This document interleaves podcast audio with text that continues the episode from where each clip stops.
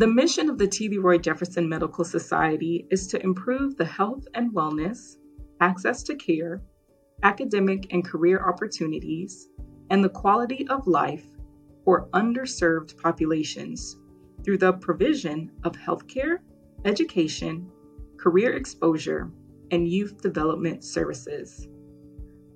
We focus on elevating the professional success of our members through information, education, and networking opportunities.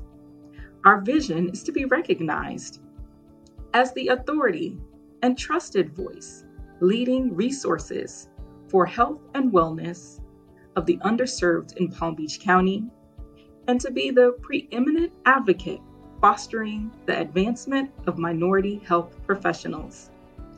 Welcome to the T. Leroy Jefferson Medical Society podcast, Helping the Helpers. Welcome to today's topic. We're looking at anxiety and depression in medical professionals. My name is Dr. Debbie. I am a licensed marriage and family therapist in the state of Florida, and I have the opportunity to be your host today. We have four incredible professionals throughout the mental health profession, and we're going to give them an opportunity to give us some encouragement, to give us some empowerment, and to give us some time just to pour back into ourselves. So, our first guest with us today is Mr. Markin Balami. He is of Bedrock Counseling. And so, Markin, can you tell us a little bit about your specialty? All right. Yes, my specialty is EMDR therapy, which is definitely trauma related. I'm an EMDR trained therapist, an EMDR certified therapist, and also a consultant where I consult with other licensed clinicians as well that are trying to improve on their craft of EMDR therapy. And I just pretty much love everything that's involved entails about trauma, whether that's uh, the brain and body connection, whether that's someone wanting uh, to to have more language of what's going intern what's happening internally within within their bodies, within their minds. So everything about trauma is definitely something that that grabs my attention, and of course, uh, it can show up as other things as far as anxiety, depression, but I think a majority of the mental health uh, diagnoses, m- mental health illnesses are somewhat somewhat have a trauma connection to them on some shape, form, or fashion. And Markin, how many years have you been practicing and why did you decide to go into this area? Practicing for about eight years uh, as a licensed mental health clinician uh, and the reason I chose this area of practice is because it's kind of personal to me.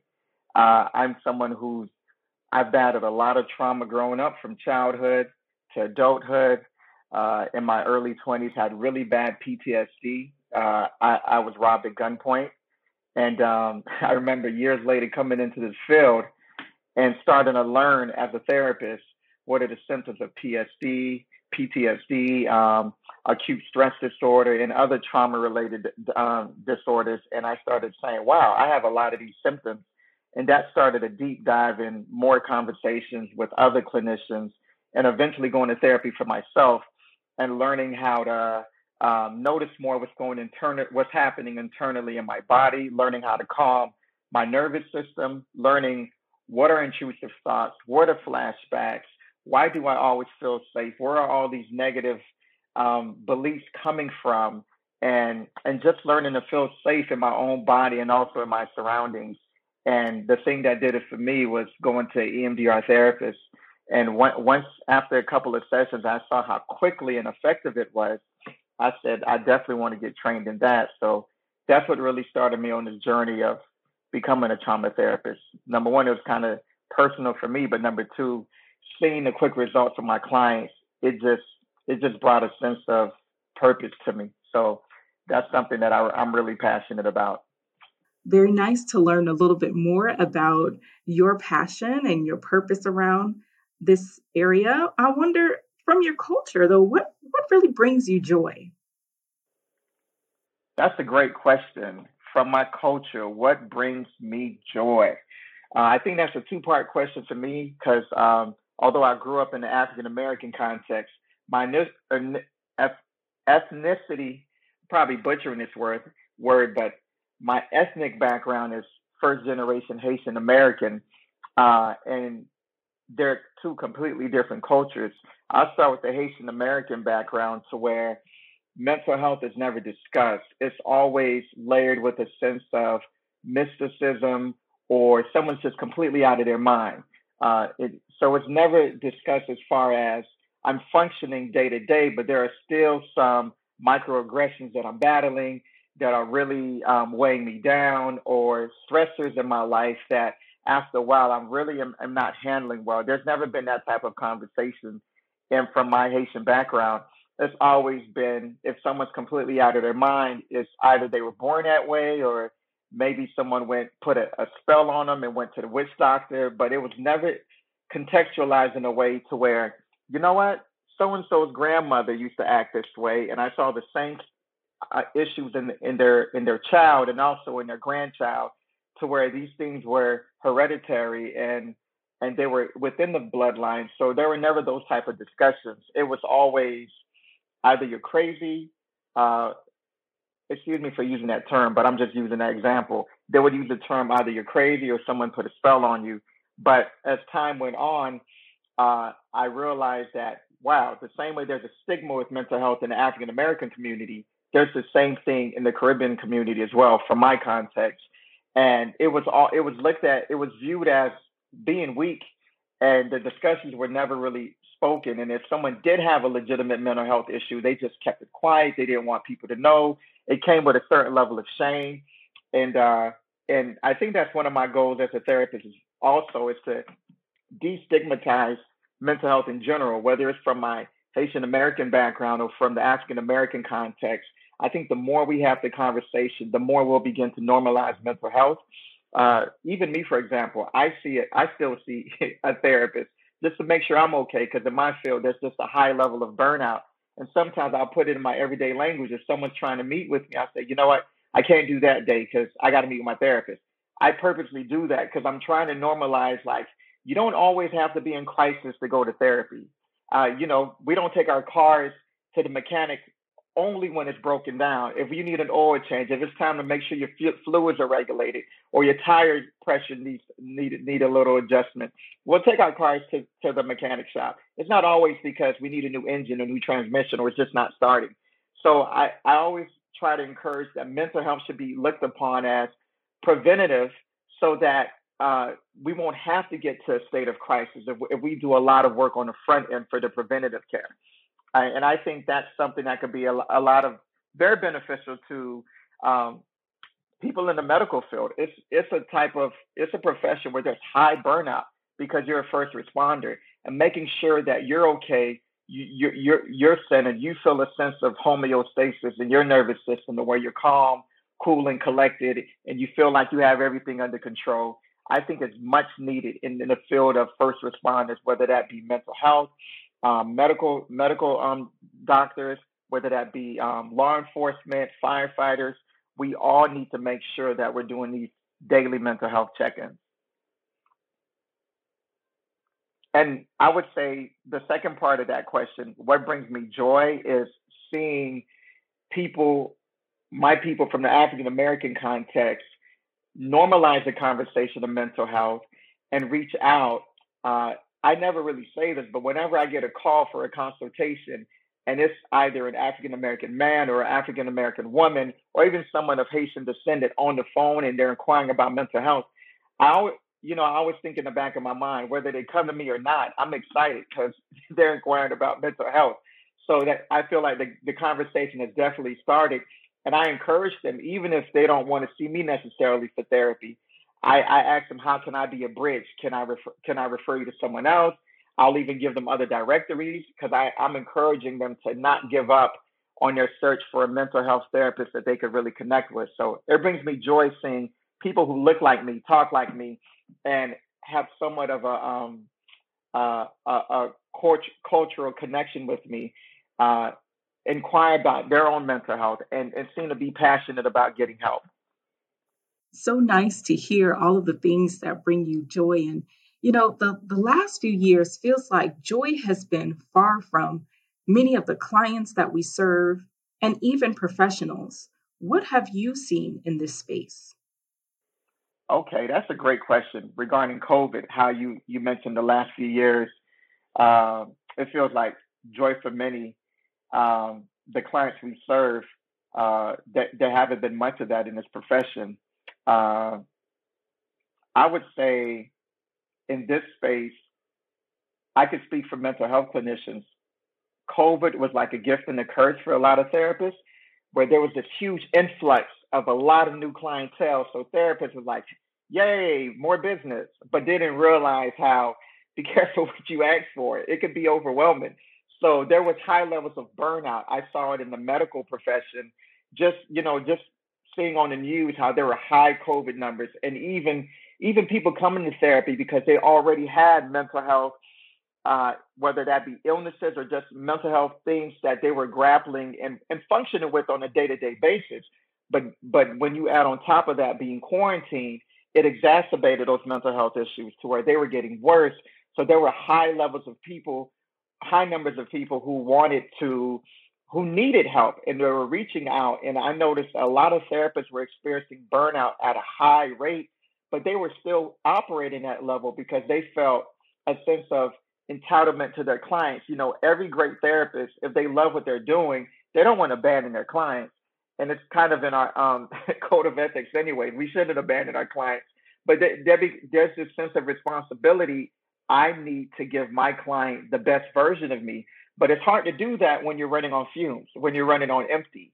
And and I saw high numbers of that to where uh, what what I did for myself, and I encourage other therapists to do, was really focus on self care for yourself and also for your clients, regardless of what they're coming to therapy for because if you're not taking care of your basic essentials, um, your basic necessities, there won't be much of you to give to your clients, and there won't be much of your clients um, to be really engaged in therapy. So I saw a really big push, not only for the conversation of mental health, but also for self care, for the for the clients, and also for the therapists. So the influx of new clientele was not as um, meaningful as it would have been because it just seemed very over overwhelming on on on all ends. So I think that's what I saw in this space to where therapists had to take a step back, reflect, take a deep breath, and really I, and I also saw a lot of therapists change their entire business structure and say, you know what, maybe having these having high number of clients is not the type of business structure that I would like for my my my private practice. I thought it was, because I was counting dollar figures. But when I felt the impact of that and and the negative effects it had on my mental health, I, I realized this is not what I wanted at all. And and I saw a lot of clients, a lot of people coming to therapy. Uh, they were very open to the conversation. It's it almost seemed like 2020 brought in this great wave of people who were curious about mental health, and I I thought that was amazing. The conversation got started, um, it, granted, it took something as uh, detriment as COVID and the pandemic to really start this conversation, but I think it was a, it was a healthy wave to have the have COVID start these natural organic conversations about mental health. So I think this is something that's still ongoing to where people are continuing the mental health conversation. And I also felt like even in the African American community, it became more destigmatized because the conversations were becoming a lot more where people it almost it almost seemed like it became a little trendy where people were inquiring about their mental health and regardless of the motivation behind it i was just happy to see the conversation uh, moving forward and markin okay. how do you make time for joy what do you recommend for medical professionals okay. that's a good question how do I make time for joy and what do I recommend for me- medical professionals? I think it always starts with um, when you start, you have to start taking care of yourself first. I know for me, the way I make time for joy is I, I me and my family, we, we love to travel. Um, we, we love to um, exercise. We love to, um, whether it's a Netflix night, go out, do things together as a family, or for me personally, is just find find time for myself. Something I started one day a week. I turn off all electronics. Um, no telephone, no cell phone, no internet, no iPad. I, I, I won't lie. When I first started, I felt like I was about to lose my mind because I was like, oh, I'm missing out on the world. What's going on? But over time, it became very healthy to just shut everything off and to just really think and reflect. Something I always encourage my clients to do, and it terrifies them. Sit still in a quiet room for five to 10 minutes, and whatever comes to mind, journal about it afterwards. And you'll be surprised how something that simple is so terrifying. So I find time to for solitude, to reflect, um, to do a little bit of self assessment, to get away, um, and to travel and to enjoy the things I used to do, whether that's sports, whether that's things of arts and culture. Um, I, I, I try to find time to make for that, and I would encourage medical professionals to do the same. One of the one of the symptoms of depression is you lose interest in the things you used to enjoy. So if you find yourself losing interest in the things that you used to enjoy, really do a self assessment of where you're at emotionally, because it could it could be that you're overwhelmed and you're just running on fumes and you don't even realize it. So make it a habit of, of, of parsing out a little bit of time every week to enjoy the things uh, you enjoy, whether it's just reading a good book, going to your favorite coffee shop, um, whether it's you know what essential oils, um, bubble bath, getting together with good friends once a month, uh, whether it's you know what let me try a new a new hobby, paint night, a new activity go back to making time for yourself, and that will require you saying number one, telling some people no, being a little selfish at first, but that's okay. It's needed because if you don't, like I said earlier, if you don't make time for yourself, then there won't be much of you to go around. Um, so saying no is another another great one because being in the medical field, you're already working long hours. So by the time you get home, you have to physically recover, and by the after you've done that, now other people want want a piece of you whether that be whether that be family members whether that be friends other responsibilities. And learning to say no and learning to space your schedule out. Don't try to cram everything in in one week. Do not try to be superman. Do not try to be superwoman. Um, take breaks.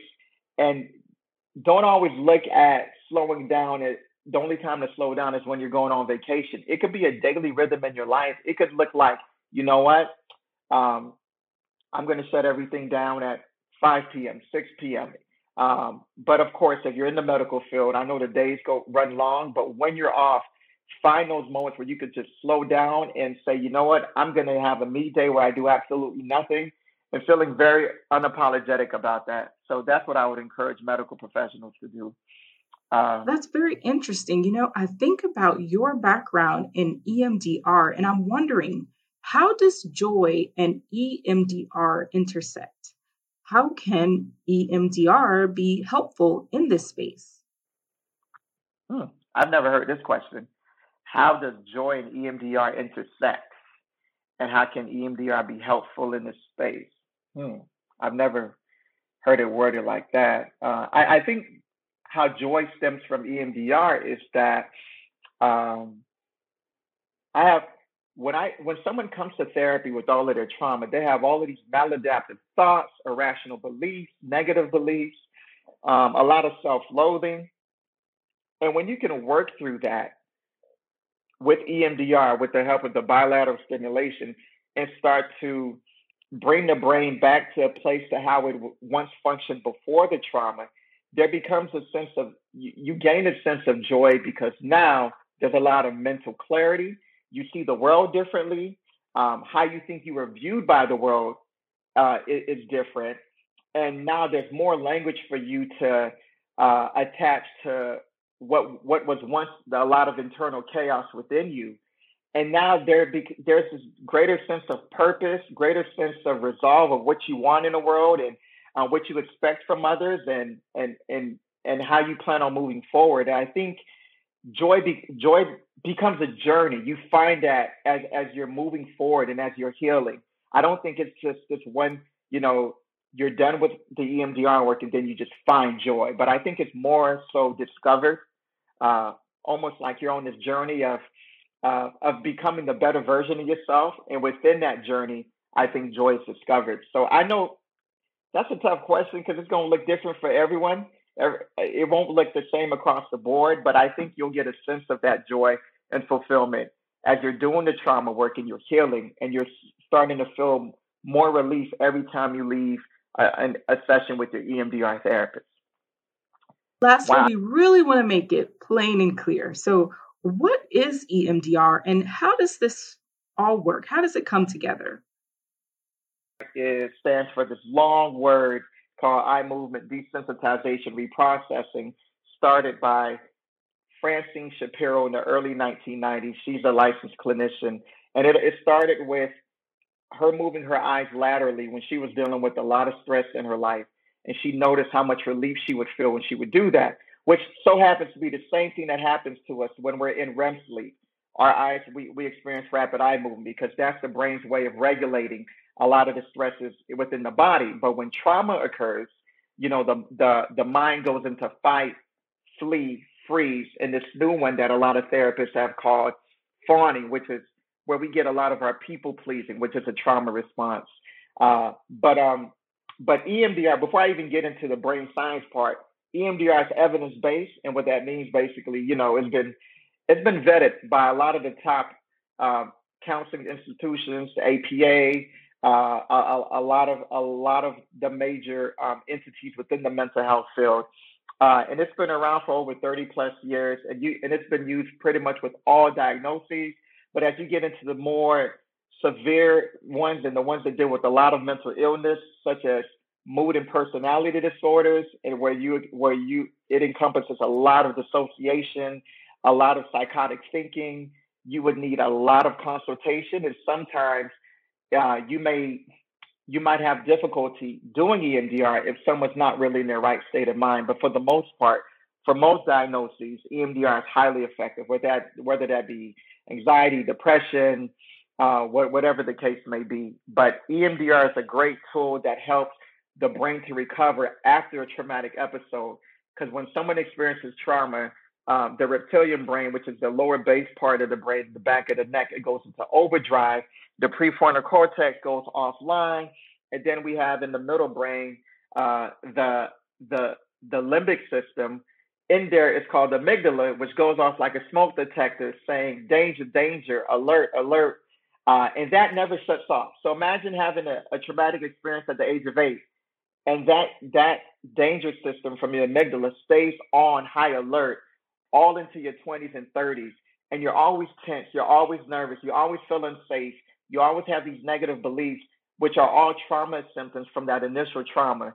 And emdr comes in with the help of something called bilateral stimulation with, through the eye movements uh, to help regulate the left and right side of the brain to learn to communicate again to get those parts of the brain that have been in overdrive overdrive and have shut down because of due to trauma it helps them all to regulate and to start working again.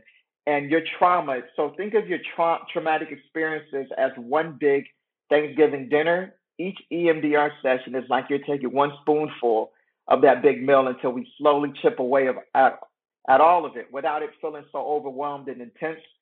And lastly, EMDR is opposite from traditional talk therapy because traditional talk therapy is top down, which is cognitive, emotion, some emotion, and somatic. Cognitive, you know, you come in, you're thinking, you're telling details about your experience. It might it may evoke some emotions, and last, and you hardly ever feel any somatic symptoms from from that conversation. Whereas EMDR is bottom up approach, where the first thing you feel is the somatic effects of it. You feel it in your body because that's where the trauma is stored. It's stored in your nervous system. And secondly, it evokes emotions. And thirdly, there's very little thinking involved.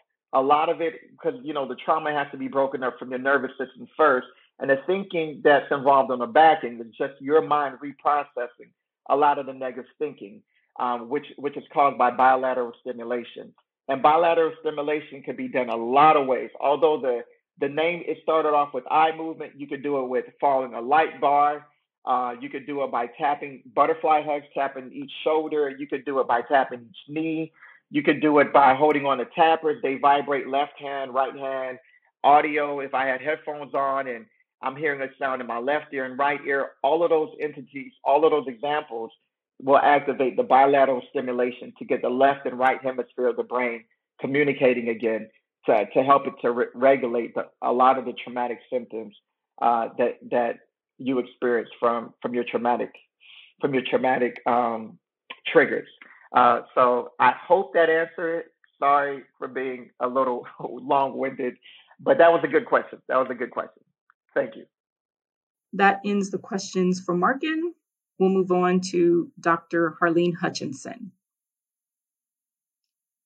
Welcome, Dr. Hutchinson. We're so excited to have you here today to highlight your work in social and emotional wellness. So please tell us about your specialty.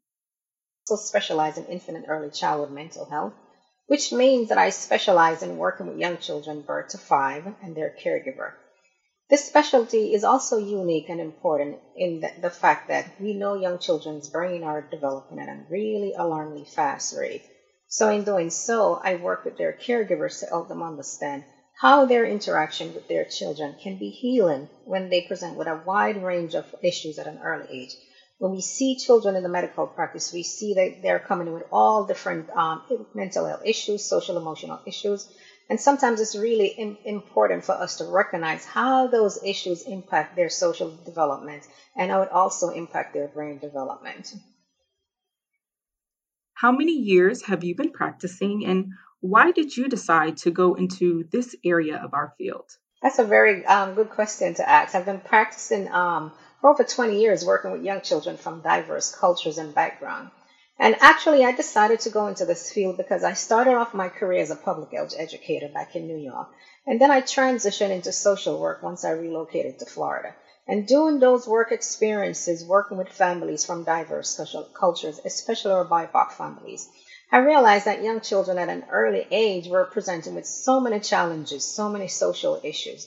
And they were being given mental health diagnosis and medication as young as two years old. And that was very um, alarming to me as a professional. And um, that really bothered me because the science of neurodevelopment have advanced so much as it relates to young children and how they function. Then, as I began to notice the increased rates of young children also being expelled from preschool due to challenging behaviors and other issues, I decided to return to school to pursue my doctorate um, with a specialization in infant and early childhood mental health, just to be able to provide the caregivers with that sense of hope and the parents that you know we really need to look behind the waterline when um, they're being seen in physician's office or they're being seen by professionals who are actually just looking at the at, at the naked behavior and looking beneath the waterline, just to understand what's driving those behaviors, especially behaviors in our BIPOC children. You see a lot of our BIPOC children are exposed to different things at an early age.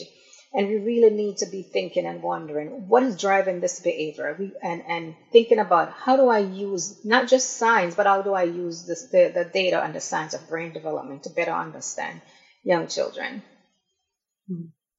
What a meaningful journey, Dr. Hutchinson.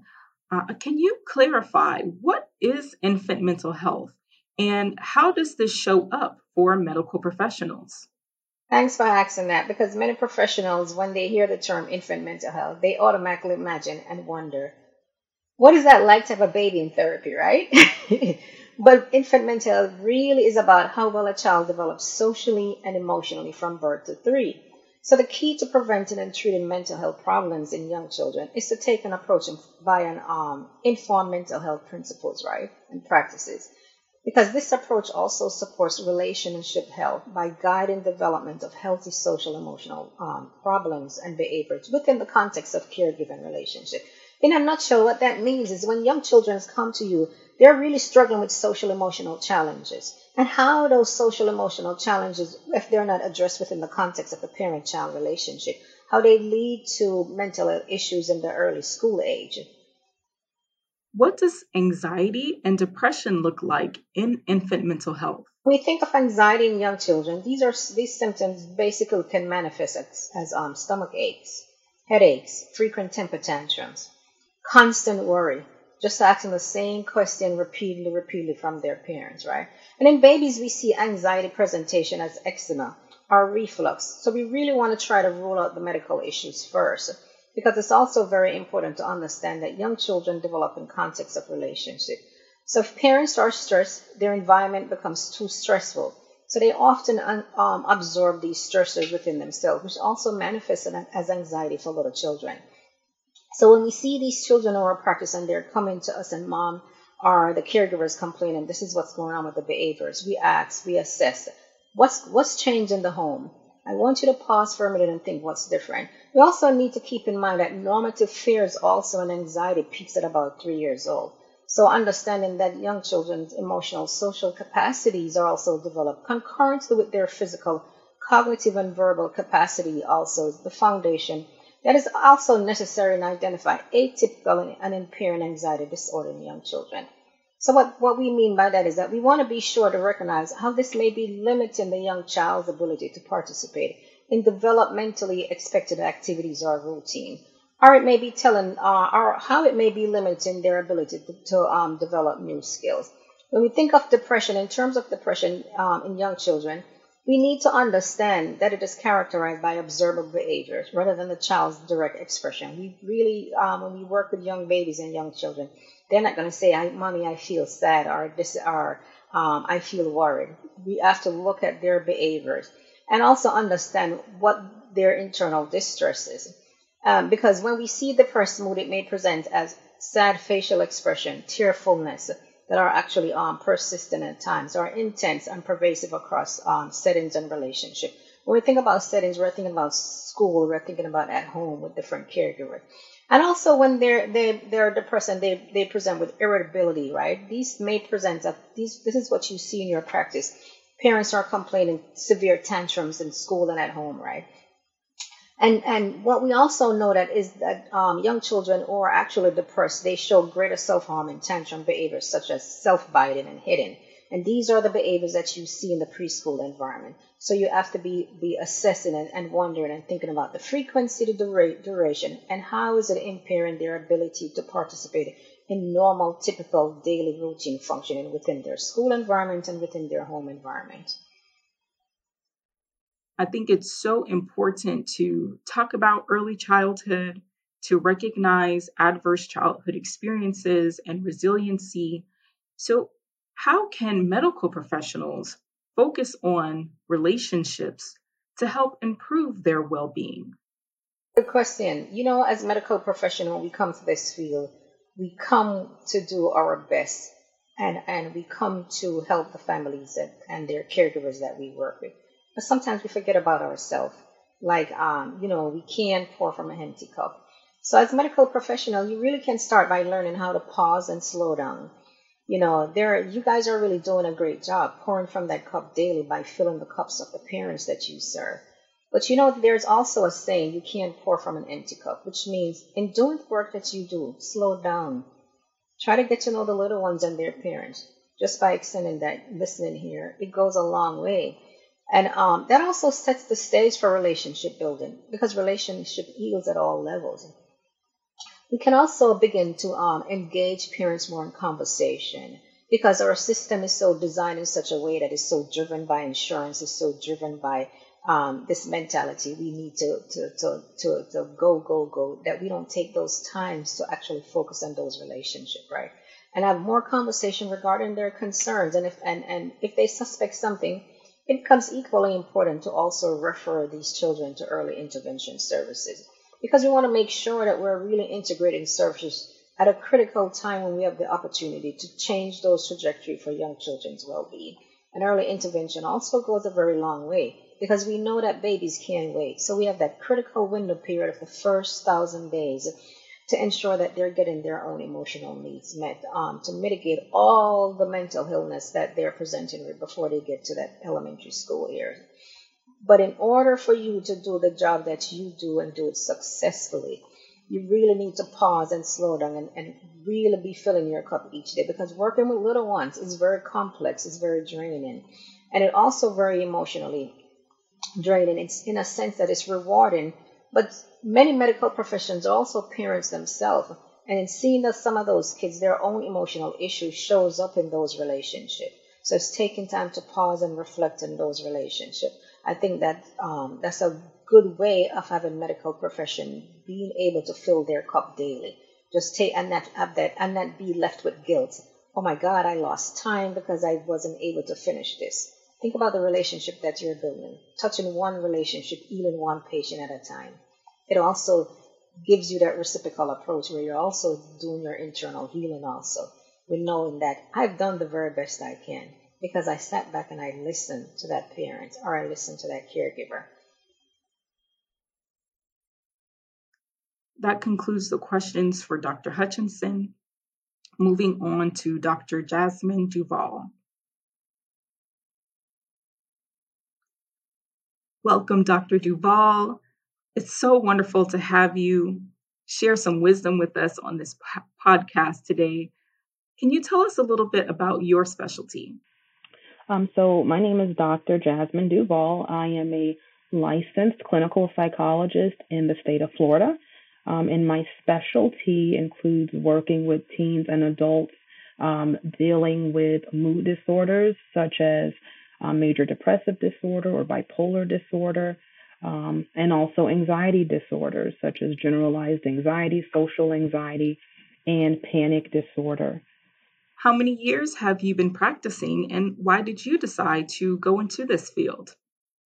Um, so, I have been conducting therapy throughout South Florida and Central Florida for about 13 years, but I have been practicing as a licensed psychologist for the last six years now. Um, initially, um, I decided to go into this field to uh, work with just a variety of individuals to help help them see themselves more clearly. Um, I enjoy having um, allowing others to have a greater understanding of their self um, and feel more equipped to make the changes they're wanting to see in their lives. We want to know what is happiness to you?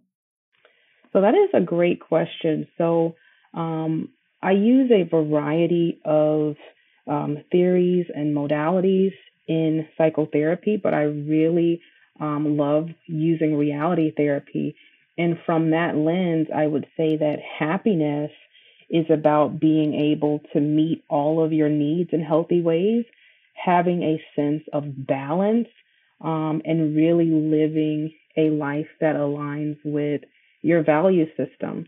Um, so, you know, those basic needs that I really encourage my clients, myself, um, to meet are those needs for love and belonging, for freedom, um, for fun, for power, and survival. So I feel like happiness is that intersection of meeting all of those needs without taking away from the others. Um, personally, um, I really enjoy time with my family. I have a husband and two young children. Um, so that is very re- rewarding for me. I feel really blessed in that area. But I also love time for just me. Happiness, I'm simple. Is some good jazz music and a cup of coffee. That's happiness to me. And being able to just breathe and live in the moment without thinking so far in the future. Um, just taking in the moment and the surroundings. Well, so glad to learn a little bit more about you. Um, can you take a moment to talk about what is the difference in your expert opinion between anxiety and depression, and how do they present? Okay, great question. So, um, anxiety and depression are oftentimes used interchangeably. And I think because a lot of times you see the two conditions together co occurring, um, but they're very, very different. And while someone with depression can deal with anxiety, and someone with primarily an anxiety disorder can deal with depression sometimes. It is important for um, providers and for the individual to know which condition may be at the forefront, and sometimes those conditions can occur together. But anxiety is somewhat this general apprehension about what's going to happen or could possibly happen in the future. Um, so of course, we all deal with anxiety from time to time, but anxiety disorder is characterized by um, a pervasive sense of worry or nervousness, um, being overwhelmed by fear, being cranky or on edge.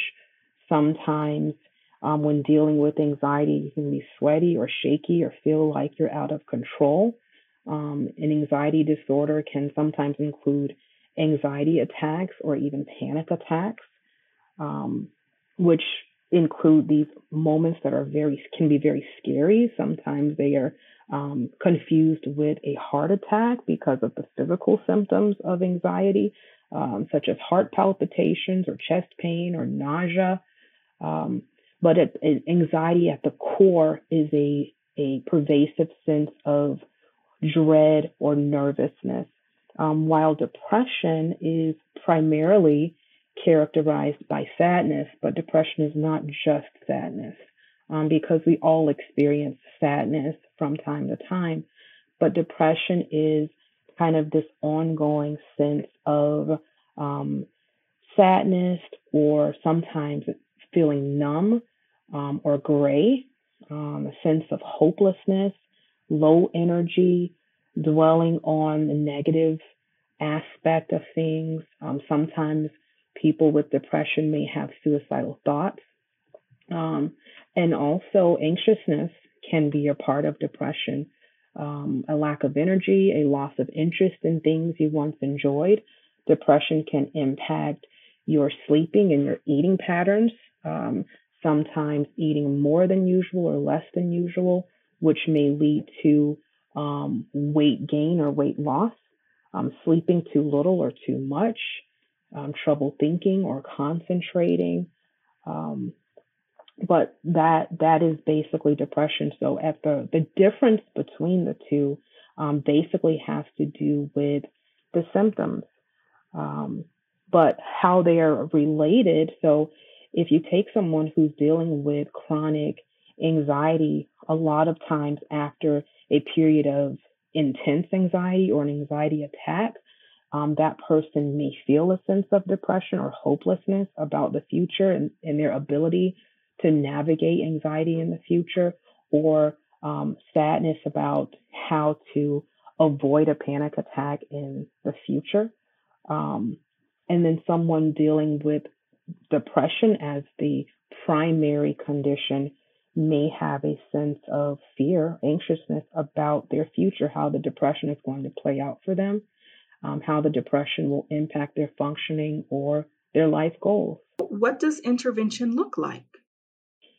Intervention for depression anxiety should definitely be tailored to the individual person, but research shows that um, the most successful intervention is a combination of psychotherapy and medication if needed.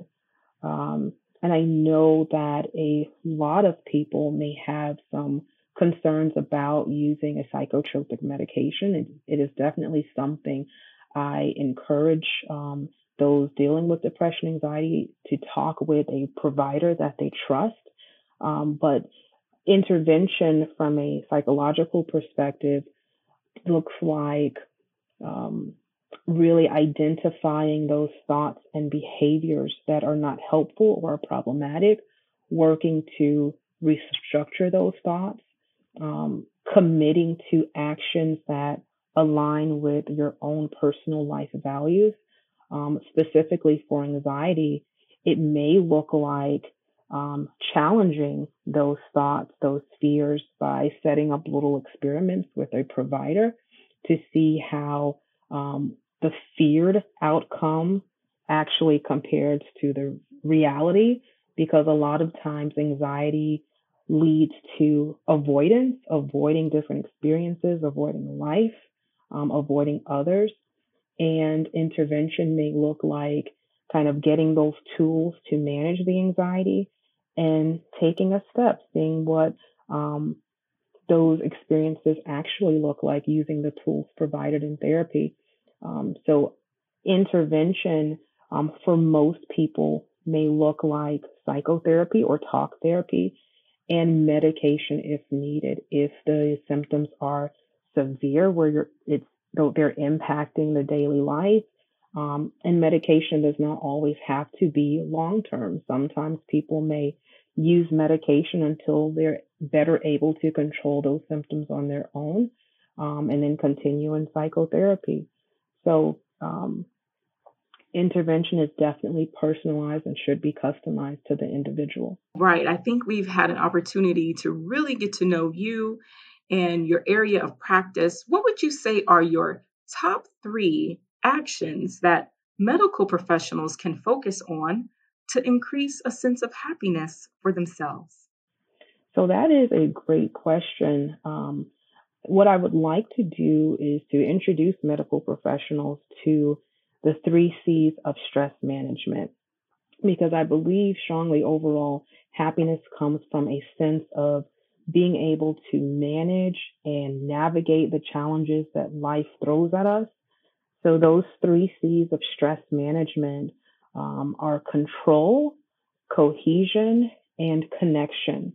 And control really focuses on looking at all of those things happening around you and in your life that you can actually control, such as getting proper sleep, eating well, um, experiencing enjoyable activities, taking care of yourself, um, going to your own medical appointments to make sure you're okay, using self care, being able to schedule things on your calendar that bring a sense of joy. Um, cohesion really focuses on the narrative that we are telling ourselves about our life. So, why are you doing what you do? How does what you do align with your values? How do you want to take up space in the world? Um, with cohesion, you may pull in your spirituality. Um, what is important to you? How how does your work from day to day help you to walk in a direction that you have for your life? Um, and connection, the last C, is about connecting with other people. A lot of times, medical professionals are so busy and they find themselves always in caregiving roles. Um, I think it's important to take time to connect with others who get to pour back into you, with others who um, may understand personally what you're going through. Um, we don't want to find ourselves on an island. So it's important to make time to um, have meaningful relationships. That concludes the questions for Dr. Jasmine Duval. Moving on to Dr. Gisette Smith. Welcome to the podcast, Dr. Gisette Smith.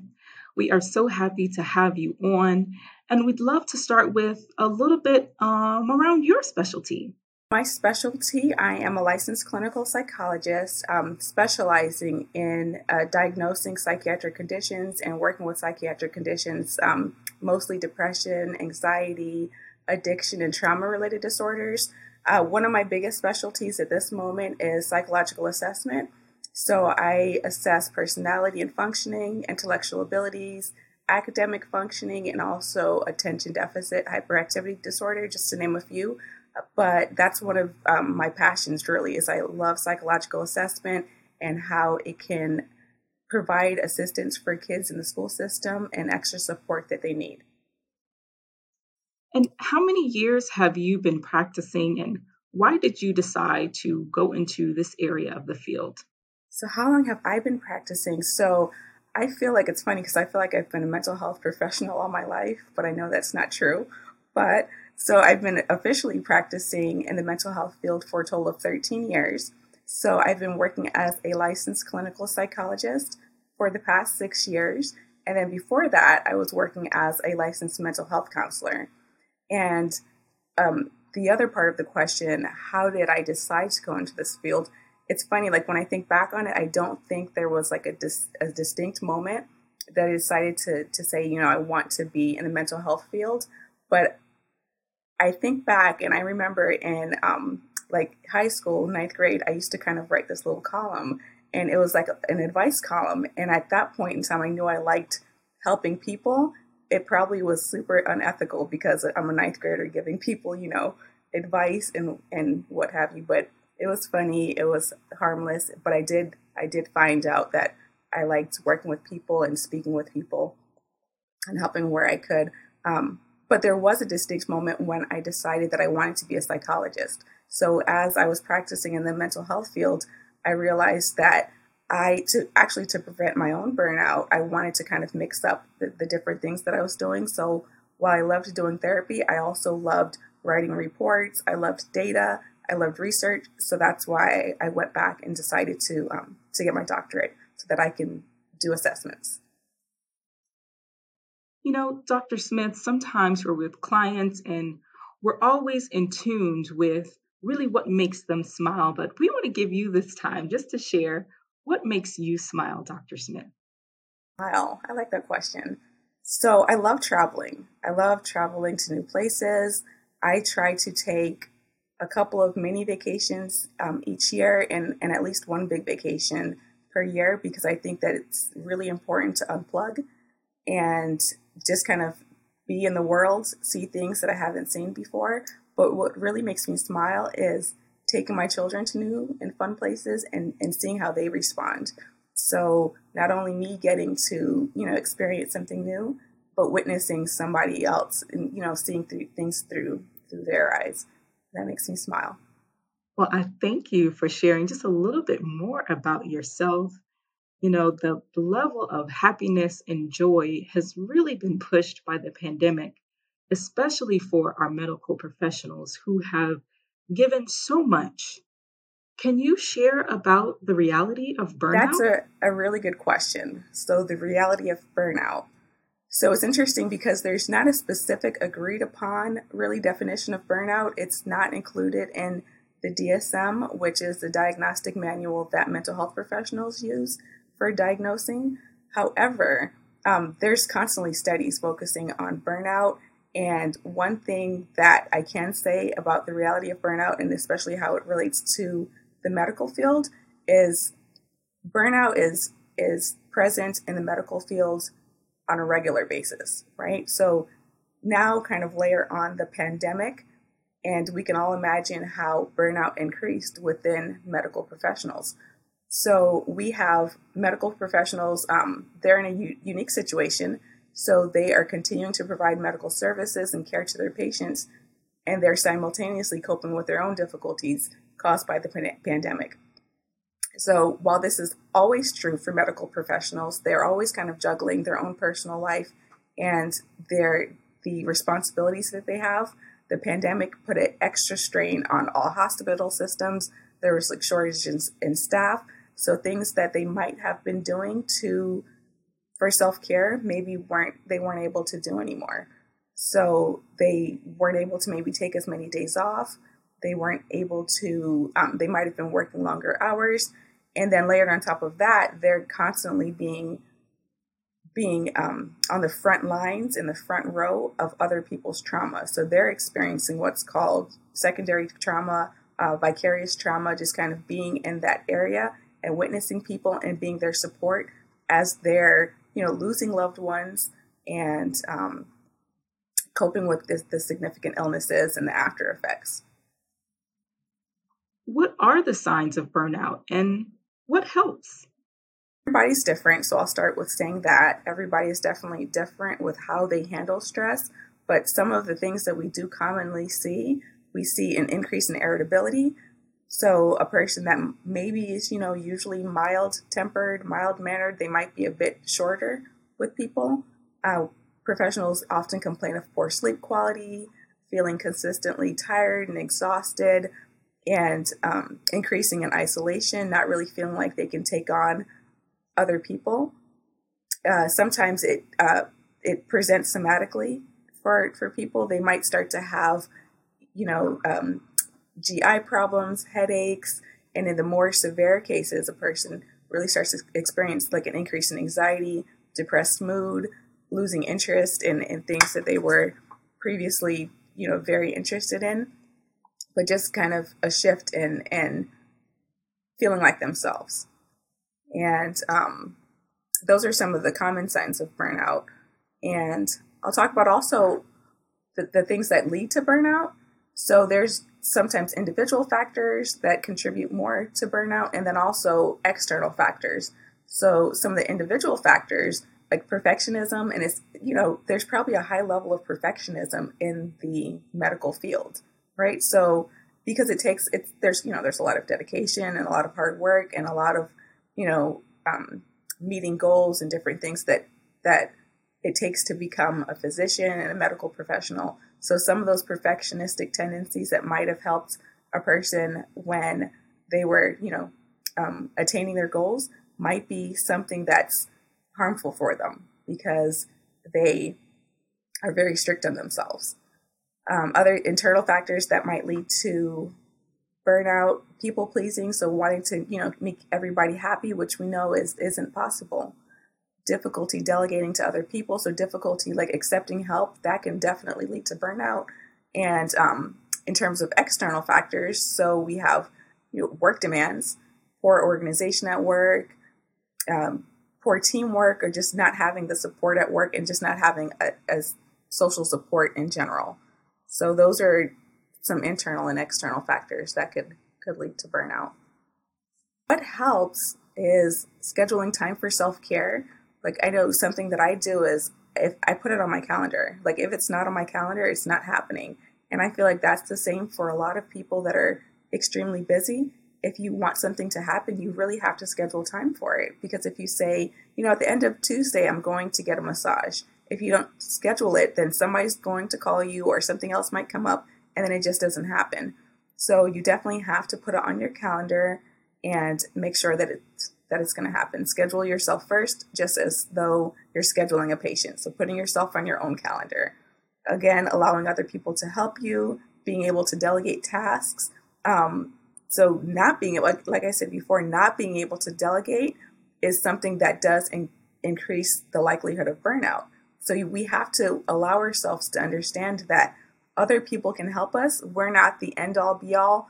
We don't have all the answers. So other people can and will support us if we give them the chance. And of course, you know, we have meditation, mindfulness, and just kind of, you know, being able to be present in the moment and not living too far in the future, too, you know, far in the past, and just kind of really being present. Those are some things that can can help decrease the likelihood of, of burnout.